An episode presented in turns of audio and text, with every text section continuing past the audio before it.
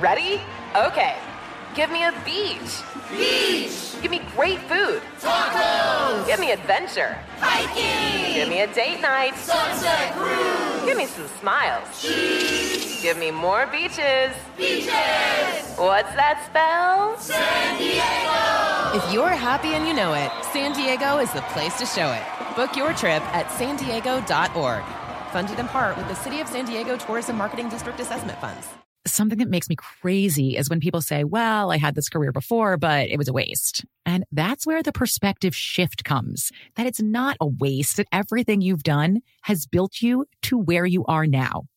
This is She Pivots, the podcast where we explore the inspiring pivots women have made and dig deeper into the personal reasons behind them. Join me, Emily Tisch Sussman, every Wednesday on She Pivots. Listen to She Pivots on the iHeartRadio app, Apple Podcasts, or wherever you get your podcasts. I'm Saleha Mohsin, and I've covered economic policy for years and reported on how it impacts people across the United States. In 2016, I saw how voters were leaning towards Trump and how so many Americans felt misunderstood by Washington. So I started the Big Take DC. We dig into how money, politics, and power shape government and the consequences for voters. With new episodes every Thursday, you can listen to the Big Take DC on the iHeartRadio app, Apple Podcasts, or wherever you get your podcasts. It's Two Dudes in a Kitchen with Tyler Florence. and Wells Adams, an iHeartRadio podcast. Time for another episode of Two Dudes in a Kitchen, and I'm excited about this one because uh, we're going to be talking about something that I know, which is booze. My name is Wells. I'm alongside Tyler Florence. How are you, buddy? I'm good, brother. How are you? I'm excited. Our guest today is this isn't his main thing is making drinks like at all. His main thing is making amazing movies and TV shows that we all love, but the pandemic did a lot of weird things to a lot of people and that was like have everyone have a side hustle. Yeah. And Paul Feig, like actor, comedian, director, writer, producer, he's known for directing films that have like Melissa McCarthy in it, like Bridesmaids, The Heat, Spy, and Ghostbusters. He also directed the black comedy mystery, A, A Simple Favor, and the romantic comedy, The Last Christmas. He also did Freaks and Geeks, which I was a huge fan of back Huge in the day. fan of. Hysterical. Yeah. But anyway, so he's done all this stuff. You know, he he directed like a couple episodes of The Office, Arrested Development, Weeds, Nurse Jackie, all this stuff. But during the pandemic, he started making drinks uh, like on his social media, and now he's like got this whole other thing going where he's got his own gin line, uh, cocktail time. This guy literally has done everything, and this is going to be a very fun episode. He is a Hollywood royalty. There's no doubt about it, especially kind of the dark days of the pandemic. Um, it was a bright life off on social media to watch this guy sort of just embrace it and have a great time. I love his uh, bon vivant style. Uh, the man loves a good corsage. He's always dressed to the nines, and he makes incredible cocktails. And we're very excited to have him on the show today. Let's bring him in, Paul. We're so excited to have you on Two Dudes in a Kitchen. Uh, how you doing? I'm good. I'm very good. I'm uh, in Atlanta, about to start shooting a new movie, and um, yeah, things are things are lovely. Okay, you got to tell us. We did this kind of whole big preamble, kind of explaining all the things that you have done, all the amazing projects that we all love and watch over the years. But now you've pivoted over to, well, what I do on TV, which is make drinks. So, how did this happen? Um, it happened during the pandemic, really. You know, we were I was shooting the pilot for Welcome to Flatch, our, our TV show that's on Fox now, and um, we had to shut down, obviously, because everybody had to shut down. And so, you know, I went back to LA. I remember just getting in that day and going like, okay, what am I going to do? You know, I had plenty of writing and prep to do on a movie I was going to do and all that, but I, I wanted to help somehow. And and so I didn't know what to do other than I go, well, I have all these old cocktail books, and I've always wanted to try to teach myself how to make real cocktails. I always made a good martini, but uh, didn't know how to make more mixology, and thought, oh, if I doing like an Instagram live show every day, and uh, that way I can raise money for first responders and for COVID charities, and it just kind of took off. And you know, and I just said I'm going to do it 100 days in a row, every day at five o'clock, weekends too, so the people just hopefully have something something to look forward to not that they look forward to mine but something there. Because you just you know i just knew we needed routine during that terrible time. And so go okay i can be this five o'clock thing and we'll booze it up and make and, and raise money. And it was the best, by the way. I, I got to tell you, thank you so much for that because I think there was a real community of artists and producers and DJs and chefs that all kind of came together and made the world somewhat normal and and just projected humanity and just had a great time every day. Like I was uh, producing, uh, uh, um, you know, Zoom cook along classes. We were doing four or five a week uh, for a year and a half. I mean, as, as everyone's business started to fall apart in a way, we just got really creative and started producing this like really kind of super high end 4K, four camera, you know, cook along classes. I mean, we gave very, very sexy Zoom. It was the best Zoom anybody ever had. And and but I, I just felt like that that share part of it kind of felt like felt like it, it's all going to be okay in a way because at least we have each other. And so I just want to thank you yeah. for that because like no nobody asked you to do that, right? It was just you going, okay, here's how I'm going to contribute, and it was fantastic. Oh well, thanks, and, and I mean kudos to you for doing that. I mean anything we could do to kind of normalize things for people know you know and that was I mean, it was such a terrifying time. I mean now that we have vaccines and all that and we kind of know what it does but I remember back then it was just like is it a cloud of alien gas? Like you know you just had no idea. We're wiping everything down. So it, it was felt like at that time it was such a terrifying time that like oh whatever we can do. And also my thing was i wanted to kind of get people to not just be in their pajamas all day because there's nothing more depressing than like spending the day in the the, the clothes that you slept in you know? Yeah dude. I was only getting coffee in mill valley this little town where my studio is in northern california and I, I heard two two adults talking to each other and everybody had masks on and one looked at other the other and said, "You know, there's a difference between your daytime pajamas and your nighttime pajamas." oh my god, it was a dark time. It's a dark, it's a dark time for everybody. So I want to hear about everything. I want to hear about like what makes a great cocktail because uh, Wells is a fantastic bartender too. So you guys can chit chat about that. We want to hear about your gin, right? Yeah, your gin sounds totally. delicious, by the way. Right? Thank you. Let's start off. Let's have a little bartender uh, bar off right now. Like you guys start talking about your cocktails. What's your favorite? Then Wells, what's your favorite? Let's get drunk. All right. We already said Let's that you are you're a martini man, Paul. Yeah. The fact that you have a gin makes me think that you are a gin martini man. But tell me, what makes the perfect martini? Well, uh, first of all, a, a, real martini is always gin. So I will put that out there. Uh, fight amongst yourselves, everybody, and call me a, a, a meanie if I say that. But um, to me, a perfect martini has to be a few things. It has to be very dry. I like a very dry martini. Some people like a you know a dirty martini or a wetter martini with more vermouth. Vermouth. I think the vermouth should be in there the same way when you get like a good single malt scotch and you put like a drop of water in there, it just opens it up. That's really what the vermouth is in there, dude. Just kind of open it up and make it not so you're not just drinking a big glass of gin. um, but then it has to be very, very cold and and you know part of the secret there's there's two great ways to make a martini. One is the Duke's Martini way, which is um, there's a, a, bar in in uh, London called Duke's Bar, which is in the Duke's Hotel, and there what they do, Alessandro Palazzi, the the bartender, he freezes the gin, freezes the glass, and so basically what comes comes to the table, they make a table side, brings out the frozen glass, puts a few drops of, of vermouth in it, swills it around to kind of coat the edges, and then he throws it down on the carpet. He throws the, the vermouth out on the carpet, and then he just pours in the frozen vermouth. And uh, sorry, sorry, the, the frozen gin, you know, and so it's ice, ice cold. And then he has these Amalfi Coast lemons, and he does a big twist and expresses the the oil over the top, rubs the edge of the glass, drops it in, and that is a fantastic martini, but it's very, very strong. yeah, that sounds sounds delicious. Yeah, so there's, there's technically no vermouth in it whatsoever. He just throws it over his shoulder. No, I mean it, he coats the glass with it, so it okay. is in ah, there. Yeah, right. You know, okay. Because again, it, it, you know that was always the thing with you know like Churchill. You know, just look at the bottle, you know, of vermouth. But yeah, if yeah. there's no vermouth in there, it's you're just drinking gin then. So and you, it's it, it's getting that small proportion of, of vermouth right that makes a perfect martini.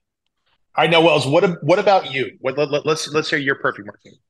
Oh, I mean, so I I disagree. Like I know that that's the traditional way to make a martini, but I don't think it's good. I think that that is a fancy way of saying I'm going to have a cold shot of gin. So I, I do like it dirty. I do like olive juice. I like olives in my martinis.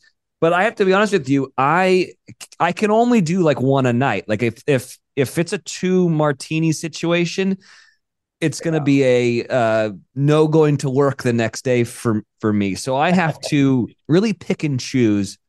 Um, I agree with you. I, I do like a gin martini over a vodka martini. I think that an espresso martini is blasphemy, but my beautiful wife loves it. So, you know, say la vie, I Yeah. suppose. Um, no, but- I, I, I think I think the best martini I've ever had, and I, I've had martinis everywhere, and I think actually we make a really really good martini at my steakhouse in San Francisco. Uh, was at the Hemingway Bar at the Ritz Hotel in Paris, right? Yeah. So it's Those are- no, you can have it. Yeah, yeah, exactly. You can have a choice between uh, a gin and vodka. Uh, but it's a really beautiful, like the glass is, is petite, but like I think a, a, it's not a coupe, so it's a V-shaped glass, which I prefer. I think that's a really really nice because you get your hands around it, right? And then what they do, which which I think is really interesting, is they take olive juice and then they freeze it with an olive as an ice cube, and then they float Hmm. both on top of the well shaken, super hard shaken martini poured into the glass, and then they float the uh, olive juice ice cube in there. And as it starts to melt, it starts to dissipate and changes the flavor as you go. And I think that, and maybe maybe we just had a lot to drink that night. It was uh, we had and we were at the Hemingway bar in Paris, but it was really it was a very very special. I was kind of touched. I'm like, that's as good as it gets. Well, that's cool. I mean, if I may be devil's advocate here, uh, um, my only issue with like an olive or anything in a martini is that it overtakes the gin, it or the vodka or whatever. It just that becomes the drink is olive flavored alcohol, and so I think that's what I like about a twist is that because I just really like the taste of gin, and you know, Yeah. and again, I think the it opens up a little bit, but when you put the the twist on top, it brightens it up. So I, to me, it's basically like if you like a darker in taste drink, go for the olive or dirty, and if you like a brighter, lighter one, go for the lemon. So there you go. I saw this bartender one time do this for like really fancy trick, and, it was- and it's always like everybody has their own little thing. And so he expressed the the lemon on top of the martini, and then he actually rubbed the stem of the of the martini glass with Yeah. with the lemon peel, and then floated the lemon peel on top of that. And I just thought that was so classy because when you touch it, all of a sudden you have the lemon oil aroma on your fingers. And I thought that was a really nice touch. It's a very that's a very controversial thing. Again, like my pal Alessandro Palazzi is kind of the king of the martini in London at this place. I because somebody told me that too, and he's and he he doesn't agree with it because he thinks it it, it oh, then you've got too much lemon on your fingers and the oil versus if you put it on the top and you just rub the rub the lip and around the edge. But I don't know. I mean, I, I've done it both ways, and I think it's kind of cool. There's a really interesting thing they do um, at the Connaught Bar in London, where, and I don't, I actually, I think this is kind of BS, but they pour, they pour, and I like the place. But that's a great bar, by the way. That's a great bar. It's always voted the best bar in the world. Yeah, it's It's fantastic. fantastic. Yeah, I love it. But, but they make it table side there. But what they do is they when they pour the gin or vodka, whatever, they'll they'll do it way up high, so it's this little stream, and then they take the twist and they like express the twist onto the pouring stream. My issue with that is that it's got to be cold. So the minute it's like you know going through the air, it's getting less cold. You know what I mm-hmm. mean? Versus. There's nothing worse than when you get served a martini and it's just kind of cold. You know, I'll just send it back and say, like, just put it back in the ice, let it sit there. I don't care if it gets watered down. Just make it cold. Uh, Right. I totally agree. I think it takes the edge off the alcohol. I think it make, creams it out, right? Gives it a nice sort of like nice mouthfeel and then and and balances out the flavor for sure. Yeah, totally. Totally. Yeah. I okay, love it. We can't just talk about martinis uh, on this show. Oh, I know. I'm sorry. But, no, I want to know. So, like, you, martini was your was your go to drink before you kind of started this um this journey down becoming um a bartender. Uh, what is your what is your favorite drink to make that isn't a martini? Yeah, I mean, there's a lot. I mean, it, you know, for me personally, look, I like a Negroni, you know, but that that's that's so easy to make, um, you know, but it's great, and there's so many different ways to make a Negroni. My my tip for everybody: don't use Campari. Uh, I know it's a very, very again, this is a very controversial uh, appearance I'm making. All right. So then, what's your substitute? I want to hear this. Well, there's just a lot of uh, Italian aperitivos, you know, Mhm. red aperitivo, bitter, and I there's one um, that Galliano makes that's fantastic, that's lighter. My problem with Campari is it's I find it very syrupy, Yeah. you know, And so a lot of times is. on Negronis, you're kind of like, nah, you know, kind of like you just drink the Serby thing. So if you get, I find get a ballsier um, red vermouth and get a lighter aperitivo, and then you'll, you'll just kind of have a nicer, nicer time with your with your Negroni, if you will. And you will also have less of a hangover because I do like think that Campari is so sugary that it really Yeah. affects those hangovers. Yeah, it's weird because it's you know it's bitter, but it's weirdly this sweet bitter. It's very bizarre. But if I had to pick kind of my favorite drink out of my book, cocktail time, and there it is. Uh, uh, it's a, a drink called the Golden Dawn, which I don't know if you've ever heard of that. And it's uh, it, it won all these awards, uh, like in England. It was voted like in the 30s, like the best drink, you know, uh, of the century or something like that. And it's really good. It's it's a gin based drink. And um, it is half ounce of Cal- Calvados, which is apple brandy, three quarter ounce of uh, gin, dry gin, uh, three quarter ounces of uh, Cointreau, but you could also use uh, Grand Marnier if you wanted. Um, three quarter ounce of apricot brandy, three quarter Oh, ounce. Yes, you're right. Orange juice, and then a, a cocktail cherry, and, and a little bit of cherry syrup from the Luxardo, and, and, you know Mhm. drizzle in there, and it's it's like a knockout. But it's it's. I don't like when drinks get too sweet, and I also don't like when drinks cover up their alcohol too much. You know, there's I, I don't like when like, oh, I'm not drinking a drink, and then suddenly you stand up and you're going to fall over. You know, like I want I the alcohol is part of the fun of having a drink, and this kind of has it all. If you love sports and true crime, then there's a new podcast from executive producer Dan Patrick and hosted by me, Jay Harris, that you won't want to miss. Playing Dirty Sports Scandals. Each week, I'm squeezing the juiciest details from some of the biggest sports scandals ever. I'm talking Marcus Dixon, Olympic gymnastics, Cain Velasquez, salacious Super Bowl level scandals. Join me on the dark side of sports by listening to Playing Dirty Sports Scandals on the iHeartRadio app, Apple Podcasts, or wherever you get your podcasts. This is Neil Strauss, host of the Tenderfoot TV True Crime Podcast, To Live and Die in LA. I'm here to tell you about the new podcast I've been undercover investigating for the last year and a half. It's called To Die For. Here's a clip. all these girls were sent out into the world and they were told try to meet important men try to attach yourself to important men The voice you're hearing is a Russian model agent telling me about spies sent out to seduce men with political power. The war in ukraine is also being fought by all these girls that are all over important cities For the first time, a military trained seduction spy reveals how the Russian government turns sex and love into a deadly weapon. If you want to kill your target, it's easy. You just seduce him, take him somewhere, start having sex, and then he's very vulnerable, so you can kill him easily. To Die For is available now. Listen for free on the iHeartRadio app, Apple Podcasts, or wherever you get your podcasts. I'm Hannah Storm, and my podcast, NBA DNA with Hannah Storm, digs deep into the history of professional basketball, along with my own as one of the first female sportscasters. Now let's get you up to speed on what else happened around the NBA today. We talked to all sorts of people I interacted with, from Dr. J to Charles Barkley, and recap iconic moments. Yes, he's got it. He here he comes.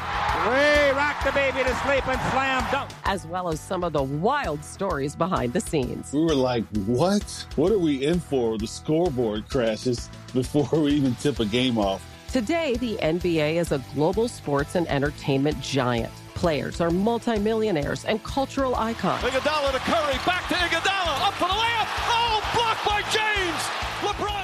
And these stories are about how we got here, both on and off the court. And what's next?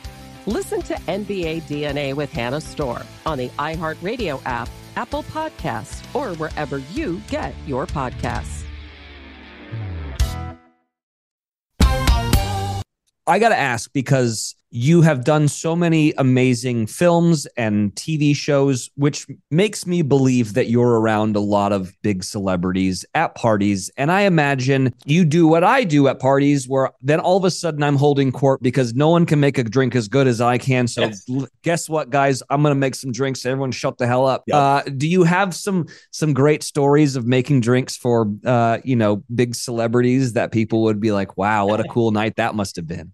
Well, I mean, uh, none that I can tell. No, I mean, actually, the, the, one, and I can't name any names in this, but but some, you know, some people I know who were, were kind of celebrities. They they wanted to do this party, kind of like a retro party, where they we went to this kind of you know uh, mid century kind of house, and they hired this person to give a lecture on how to do like mid-century cocktails and all that. So this person got up and started making a martini and they were making it so terrible and wrong that I had oh. to. I'm like you, you know, it's like, I can't take this anymore. It's like, can I please just intervene here? And so I ended up doing that and just boozed everybody the hell up. And it was terrible. But, uh, um, but they had good martinis. So that's all I'll say.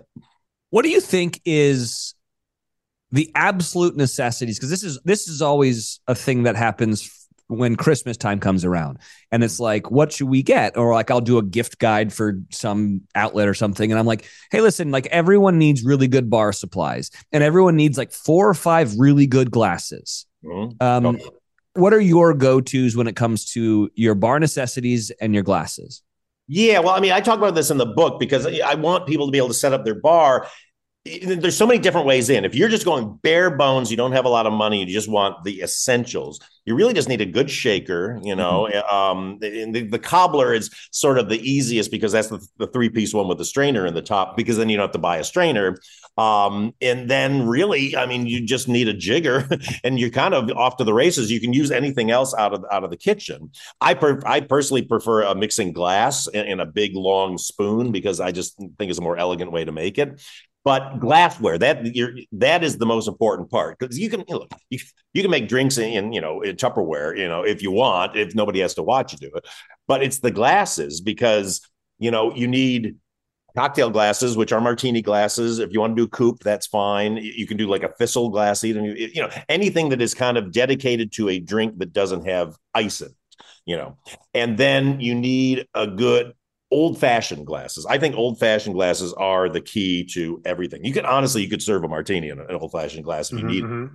And it's just elegant. Get them heavy bottomed because you know you're going to use them for for for scotch and, and for whiskey. And there's nothing worse than a light glass of, of scotch because you know you're always going to have like you know a quarter of an inch you know, a half inch if you're really getting a double or a triple or whatever. But the, the weight's got to be important on those, right? The you want that weight on, and you want it on the bottom. You don't want a top heavy glass. So like a like, like kind of a thinner walled with a big heavy bottom is is pretty great. And then after that, I mean, highball glasses, which are kind of like you know not a Tom Collins, it's a little too thin, but just almost like a water glass. But it's that you know if you watch those movies from like the 1930s everybody just had highball glasses and a, a thing of seltzer and they'd pour some whiskey and, and they'd drink everything out of these kind of taller highball glasses, which always thinks looks elegant as hell. And if you got that, you know, and a few wine glasses for people who want to have wine, you're all set. Well, and I guess the last thing you'd need to have uh, is your bartending book. Well, of course. I mean, here it is, you know. So, and it's, and, but I literally tell you how to you can you can understock your bar, or you can just go bananas with muddlers and you know all kinds of stuff. But uh, but that's the fun. That's the fun of setting up your bar. Is it slowly grows as your repertoire grows, you know, and and the especially with your bottles. I mean, you know, it's my house now looks like a like a booze museum. You know, there's just a gazillion things. This is not my house, by the way. I'm just it's a place I'm renting in in Atlanta right now. But uh, yeah, because I almost because during the pandemic, I really set up like a test kitchen because I was making uh-huh. so many different drinks, and I would love to find a drink with, with like a, a, an ingredient that I hadn't heard of, and then order it through Drizly, and they would drive it over, you know, and it just grew and grew, and now it looks like a booze hoarder's house. Now, did, did you start writing the cookbook before you were doing the Instagram thing during the pandemic, or or did it become What no, that? no, it came from the show because I was doing these, but I I wouldn't post the the um the recipes because I just want people to watch it and, and make them with me. And a lot of people are just like, can you just write them down and put them out in something? So I just started writing them down. But then as I did, I was like, oh, I've got advice I want to talk to about you know about throwing a party and you know because knowing that we're going to be coming out of the pandemic, just like you know with the Spanish flu back in the Roaring Twenties, you know that's where that that's why the Roaring Twenties happened because everybody was coming out of you know three years of lockdown. So I kind of feel like, yeah, you know now you know obviously we're still contending with it a bit but now that it's sort of ebbing away you feel people going like let's have parties man. You know so i really wanted to do it for that. And then i just also thought well i should each drink should maybe have a, like a funny story attached to it so it just kind of grew and grew I love that. Now, when, when we make cocktails at my house, right, my, my wife actually makes really good cocktails. This is kind of a two part question. She makes cocktails in batches, right? And I always think that's a great way to make cocktails for parties specifically, just so you can kind of like knock out one round and then knock out a second round and then maybe a third if the party's going great. And then, so tell me a great cocktail you can actually batch out. Uh, Manhattans. Manhattans are great to batch out. And actually, um, my friend Steve Higgins, you know, who's uh, Jimmy Fallon's sidekick, he got one. He got like this keg, like a wooden keg, that he makes it and almost kind of ages it in there. So he'll he'll put it in there and just kind of let it sit. And they just, I, I just find like like a Manhattan just gets richer and richer as as you go along. I'm a big fan of the perfect Manhattan uh, myself, which is instead of you know two ounces of uh, of bourbon or, or, whiskey and then an ounce of sweet vermouth, uh, you do half sweet vermouth and half dry vermouth. Mm. Uh, and it just ta- again, it takes that sweetness off. I'm always trying to get rid of that syrupy thing, you know, like Yeah. we talked about Mhm. Negroni.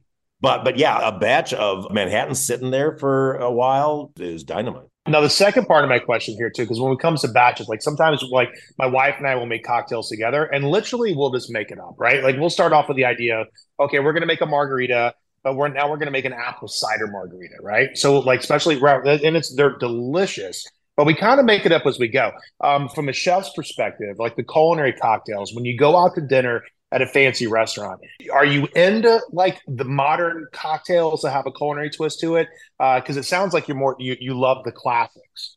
Yeah, I mean, I always hate to not try them, but every time I try them, it's not that I don't like them. I always feel like, you know, now I've lost my window for just having a great martini with this meal, you know. So, but I do like to try it, and I and I like to look at their ingredients list and go like, oh, that's cool. You know, like if I see something that I'm really drawn to, I go like, I never would have thought of putting those two things together, or that sounds interesting. Then I, then I'll try it. But you know, it- it's kind of like when I go to New York, and um, you know, I, I want to go see theater, but I also know if I go see theater, it's going to screw up my dinner. In New York, either you go to see theater or you go to dinner, you know. And so I always end up going to dinner. So so that's how I feel about getting a fancy cocktail versus a, a traditional martini.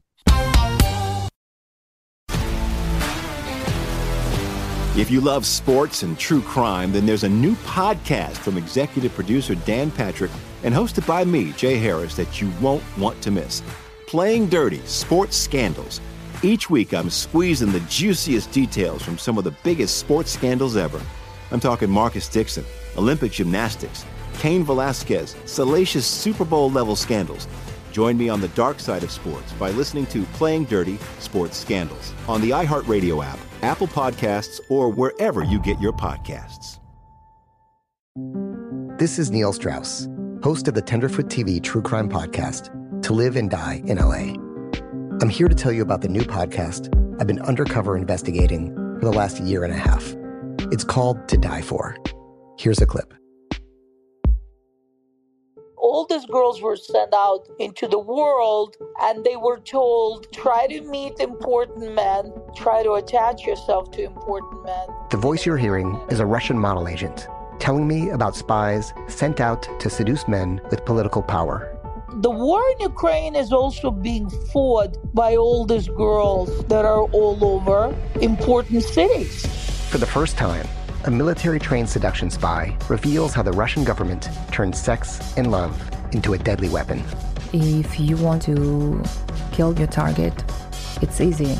You just seduce him, take him somewhere, start having sex, and then he's very vulnerable, so you can kill him easily. To Die For is available now. Listen for free on the iHeartRadio app, Apple Podcasts, or wherever you get your podcasts. I'm Tamika D. Mallory. And it's your boy, Mysonne, the General. And we are your host of TMI.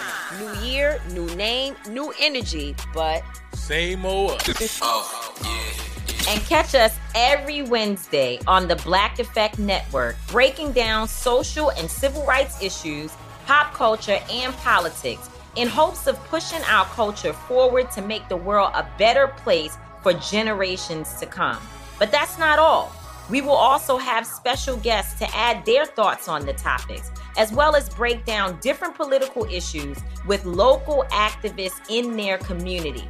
If you like to be informed and to expand your thoughts, listen to TMI on the Black Effect Podcast Network, iHeartRadio app, Apple Podcasts, or wherever you get your podcasts. That's right before you go, I, I want to know about your gin because it's one thing to write an amazing, you know, drink book, but like you made your own gin and it like you can go buy it. I know it's crazy, right? This is my recipe that I developed, uh, designed the bottle. So this is not one of these situations of like, you know, some other celebrities we know who don't remain nameless just buy into the company. This has like been my baby for like, I mean, you know, 25 years I've been wanting to do this. And about now it's been seven years, I think, since we you know started the process and yeah we've won a ton of awards i mean we got a 98 from one of the magazines a 94 from tasting panel we've won yeah. best in show best gin and yeah i you know i i i kind of searched the world looking for the perfect gin and never quite found it and always from all that kind of research i did everywhere went like i know exactly what needs to taste like and so that's when i developed this it was just i was able to hit that flavor profile that nobody else I don't feel has ever really hit. And there's some that are similar, but I think like we're because we're very it's it's bright, uh, it's slightly floral, but not overwhelmingly so. It's slightly citrusy, not overwhelmingly slow. So and but it's got a nice peppery back back burn, you know, back finish. And and what I love about it is it really works well as a vodka substitute too. So any any cocktail that requires vodka, it just gives it a little more interest. I I find personally. So, if you had to describe the flavor of gin, I think to a lot of people who are, you know, purists, um, and you know, sometimes it's hard to get people off of the Blanco tequila kick. Like that's all everybody drinks today. It's oh like either vodka, vodka, or or tequila. Um, tell everybody, like, when you taste gin, what are you tasting? You well, I mean, if you're tasting a traditional gin, it's going to stick with you this kind of piney taste, uh, you know, which is why a lot of people don't like gin. I mean, Americans don't in general like gin because of those traditional Beefeaters, you know, which is just like it's it's like Pine-Sol, you know, and, like and so juniper, juniper, right? Yeah, super juniper. You can't have gin without juniper. Um, uh-huh. But if you can regulate how much there is, and the great thing about gin is gin is really, you know, at its core, I hate to say this, flavored vodka. Um, mm-hmm. You know, it's ethanol that, that that then is infused with these flavors and but the amount the the number of flavors you can put into a gin are literally infinite so that's why there can be just you know a gazillion types of of gin uh, but it just it just makes it more interesting because my problem with with vodka has always been you know look uh, like a frozen vodka you know with caviar or something like that that's fantastic. But it always feels like i'm pretending i'm not drinking you know what i mean? Like they regulate vodka to not have any flavor you know? So it's kind of like again going back to what i said earlier I, I have a drink i want it to taste like a drink you know? And so that's what i like about gin. You kind of get the same you, you, know the clear spirits which I, actually help me out fellas i i still don't understand why tequila has gone through the roof the way it has everybody says it's the healthiest one it's it's low cal the clear spirits are lower cal than than, um, tequila. So I don't quite know how this this thing happened where everybody thinks that's the the skinny thing to drink and everybody's obsessed with it. Because Mexico's fun, right? And Mexico's fun. exactly. Exactly. You know I mean? with that. I just they attach all these like health benefits to it now. And I'm kind of like, hold on, gang. Tequila's great, but let's not pretend that it's this magical elixir. Well, I bartend in Mexico on TV, and everybody, it's the funniest thing in the world. Everyone drinks tequila with pineapple juice, and they're all, you know, really healthy, shredded people because they're filming on TV and they've got, they're in bathing suits and stuff. And I'm always like, this is hilarious. This is the, this is drink is just sugar and tequila. Like, this is the worst thing you could be drinking right now. You should be drinking like, a martini if you want to keep it really tight. Uh, I don't I don't get it. And also it, it messes with my stomach. I, I would much rather have a gin martini than a Yeah. margarita. No, I find there's no worse hangover in this world than a tequila hangover. I agree. No, but the, the- uh, to me, the ultimate skinny drink, and if I just push this, because I'm very, I'm also very, and this is going to be heresy for a lot of people. I'm very anti gin and tonic. Uh, I, I I don't like tonic water, but even that aside, it's super sugary. It's super high cal. But gin and soda, chef's kiss, you know, because you you taste the gin, so you get the taste of the gin. Put lemon or lime in it, whatever you want. But it's a total skinny drink compared to, you know, definitely to- compared to a, a gin and tonic. But you know, definitely compared to uh, tequila and, and, and pineapple juice. I feel like there would be a lot of really good garnishes that could go with that. Like uh, I imagine cucumber would go really well, and Yeah. a mint or a basil also would go, would go in there really well. And You can make it like spa water, you know. I mean, I've Yeah. had it where they put all kinds of fruit and stuff in there. That's really fun. I think I've had it where they even put black pepper in there. There's this one uh, um, French gin, really uh, good, called uh, uh, pink pepper, and it's kind of like peppery. Ooh. And they just put like peppercorns in there. So yeah, it, it's it's a canvas that you can paint upon. You know. Well, Paul, it's been so freaking fun to talk with you and hear your side of making drinks. And as someone who who thinks of themselves as a very good bartender, this has been a, a good conversation to have. Everyone out there, go buy a cocktail time. I imagine you can get it everywhere, anywhere. Yeah, it's in all Barnes, all your bookstores. You get it on Amazon. And then if you're interested in Artingstall's gin, go to artingstallsgin.com to find out where you can get it. Because you can get it in some states, you can't get it in other states, but you can have it shipped to you in most places. So um, artingstallsgin.com. But well, I'm I in love that. California. Can I get it here? Can I go to BevMo? Yeah, you can. Uh, Okay. yeah, I mean, it depends. Where are you there? I'm in Studio City. Oh, you are? Okay, go to the Flask. They sell it at the Flask. Oh, perfect. All right, I'm going okay, there it later today. Nice. Gin is the new tequila. You heard it here first. Yeah. There you go. Exactly. Yeah, yeah. Paul, thank you so much for being on Two Dudes in the Kitchen. This was uh, truly enjoyable. Um, you're a, a beauty of a man, and you know when you get done with filming whatever you're doing in Atlanta, please come back to the West Side, and I would like to have a martini made by you one day. Let's do it. I, I'm in for that. And thank you so much. I could talk about this stuff all day, and you guys are great. I really appreciate you having me on. See you, buddy. Thank you so much. Thank you. Hi, buddy. Thanks, Paul. Take care, man. My pleasure. See you. He's fun, huh? First of all, as the old radio host, I wish I had that voice. Like he's obviously super talented from all the things that he does. And then like he has this whole side business of making drinks and cookbooks and gin. What can't Paul do? Yeah, you, you just appreciate when someone's got such a passionate side hustle that they could literally replace their full time job with it, right? Like this guy could start a beverage company, start, you know, you know, becoming like the gin king of California, write a whole handful of cookbooks like this, especially cocktail books. I mean, because cocktails right now are literally about a third of what we talk about from an R&D standpoint in our restaurants because it's always cocktail time. It's always new cocktail season. So we get together with our beverage team and we start coming up with cocktails that we think are are great. And I, I have really hard rules about them. They can't be fussy. We're, you know, they can't be like overly engineered. They've got to be very, very clean and really kind of respecting the spirit first and foremost, right? Which I think is I think, really, really um, successful for cocktails, right? They're not silly. Um, but I just love his perspective. I think it's great, man. Yeah, and it's it's funny because there are so many similarities when it comes to making good drinks and making good food, and a lot of it is you can play around with things and uh, try different things.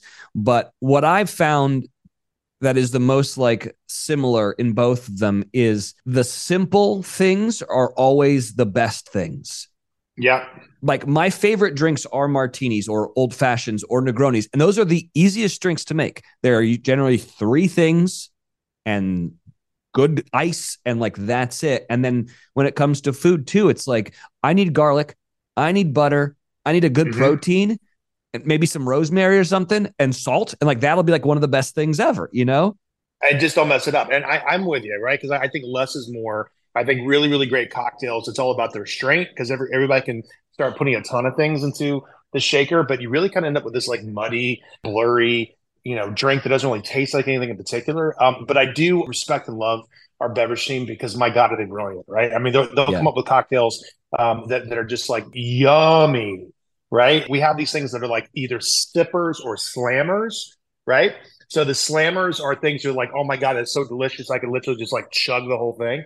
And Yeah. there's things that we call like sippers or like snugglers, things you just want to savor for a little while. I just love kind of going through our R and D thing. We do it about three and a half times a year. Uh, we flip our our cocktail list over. So, but the next time we're in San Francisco, if it happens to be at that time, we'd love to uh, maybe have a celebrity drink from you. Wouldn't that be fun? Oh, uh, yeah. Uh, Or I just want to be there for like the trying of different things, and I just I just want free booze, Tyler. That's really all. All that's all I want.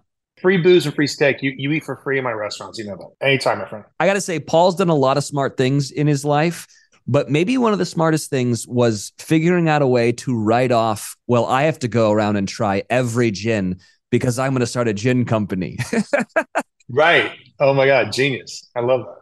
That's good. And and gin is one of those things, man. It, it's definitely a um uh a, a preferred taste, right? Like not everybody's into it. Um, like I, you know, I have restaurants in San Francisco. We kind of live in the suburbs, so a lot of our friends that kind of live in the suburbs with us are like tequila, vodka, you know, really, really great white burgundy. They kind of getting the same things over and over again. So I'm gonna, I'm gonna take his lead, man. I'm gonna get some gin and start mixing it up. I think you should, man. All right. Well, uh, today was good. I'm going to go, I think, make a drink. Uh, Yeah, I was No? like, I'm getting a little thirsty. I didn't. Yeah. sounds delicious. It's good. It's five o'clock somewhere, man. Let's go. Exactly. All right. See you, buddy. All right, buddy. take care. Thanks. All right, guys, thanks for listening. Follow us on Instagram at Two Dudes in a Kitchen. Make sure to write us a review and leave us five stars. we'll take that. And we'll see you guys next time. See you next time. Something that makes me crazy is when people say, well, I had this career before, but it was a waste. And that's where the perspective shift comes that it's not a waste, that everything you've done has built you to where you are now. This is She Pivots, the podcast where we explore the inspiring pivots women have made and dig deeper into the personal reasons behind them. Join me, Emily Tisch Sussman, every Wednesday on She Pivots. Listen to She Pivots on the iHeartRadio app, Apple Podcasts, or wherever you get your podcasts. The Big Take from Bloomberg News brings you what's shaping the world's economies with the smartest and best informed business reporters around the world. We cover the stories behind what's moving money and markets. And help you understand what's happening, what it means, and why it matters every afternoon. I'm Sarah Holder. I'm Saleha Mohsin. And I'm David Gura. Listen to The Big Take on the iHeartRadio app, Apple Podcasts, or wherever you get your podcasts. I'm Saleha Mohsin, and I've covered economic policy for years and reported on how it impacts people across the United States. In 2016, I saw how voters were leaning towards Trump and how so many Americans felt misunderstood by Washington. So I started the Big Take DC. We dig into how money, politics, and power shape government and the consequences for voters. With new episodes every Thursday, you can listen to the Big Take DC on the iHeartRadio app, Apple Podcasts, or wherever you get your podcasts.